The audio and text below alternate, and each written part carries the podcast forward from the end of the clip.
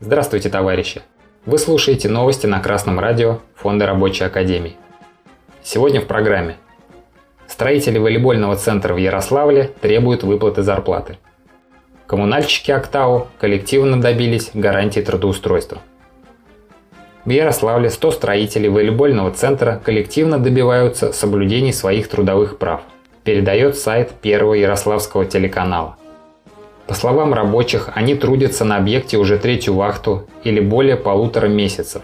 Но субподрядчик так и не выполнил своих обязательств по оплате труда, ежедневно оттягивает сроки выплат, не выполняет обещаний, а частичный выплат едва хватает на поддержание жизни рабочих. По подсчетам строителей задолженность достигла уже 9 миллионов рублей. При этом руководство компании субподрядчика заявляет, цитата, «Задолженность в юридическом плане у нас не наступила, есть личная устная договоренность, люди оформлены официально. Была определена договоренность, что в некоторые периоды будут выплачиваться деньги. Эти периоды прошли, а людей много и образовалась задолженность. Мы говорим, неоплаченный период он меньше месяца составляет.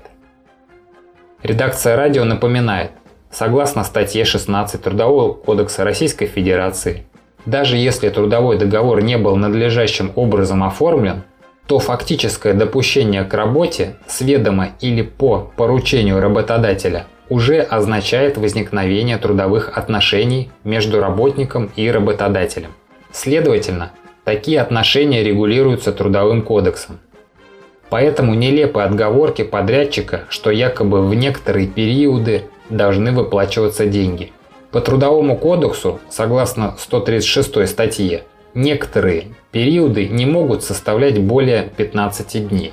В случае задержки заработной платы сверх этого периода или неполной ее выплаты необходимо письменно уведомлять работодателя и массово приостанавливать работу до полной выплаты заработной платы.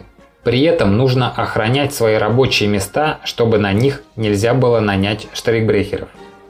В заголовке новостей на сайте Ярославского телеканала фигурирует слово «забастовка». Это неверно. Такая приостановка работы не может быть классифицирована как забастовка, поскольку в Российской Федерации принудительный труд запрещен, и никто не может заставить рабочего трудиться бесплатно. Успехов и слаженности строителям. 173 коммунальных работника в Октау вышли на митинг с требованием гарантии трудоустройства, передает газета «Курсив». Причиной выступления стало то, что компания «Кала Желдары», нанявшая коммунальщиков, проиграла тендер, объявленный администрацией Октау на поддержание городских дорог, и работники массово оказались под угрозой увольнения. Ходе выступления водители, уборщики, трактористы и другие работники обратились к директору компании «Строй Инвест 2020», которая выиграла тендер. Работники предложили принять на работу всех работников компании «Кала Желдары» с сохранением заработной платы. Характерным представляется требование работников по улучшению материальной базы их труда в городском Акимате заявили, что работодатель согласился с условиями работников и обязался заключить с ними трудовой договор. Редакция Красного радиофонда Рабочей Академии отмечает, всего несколько дней назад в Астане с аналогичным требованием выступали женоозенские нефтяники, компания которых также проиграла тендер. Представители государственной компании Азен Мунайгаз, в которую обратились рабочие, отказались принять их под предлогом большого конкурса в 9 тысяч человек, который на самом деле является следствием серьезных проблем с безработицей, непреодолимой при капитализме.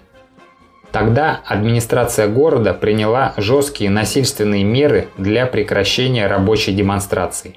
Однако это вызвало массовые выступления в Женазене в поддержку демонстрантов. Вместе с тем работники Казахстана с каждым днем все глубже понимают необходимость рабочей солидарности и массовой поддержки. В связи с этим понятны уступки, на которые класс нанимателей вынужден идти под давлением рабочего класса. Но единичные уступки не остановят общего ухудшения условий жизни и труда рабочих.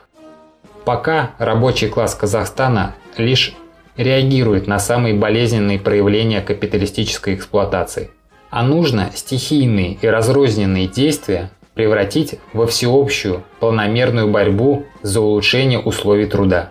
Фонд Рабочей Академии не устает разъяснять трудящимся любой страны.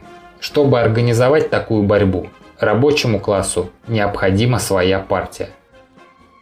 Новости читал Артеменков Дмитрий с коммунистическим приветом из города Загорск Московской области.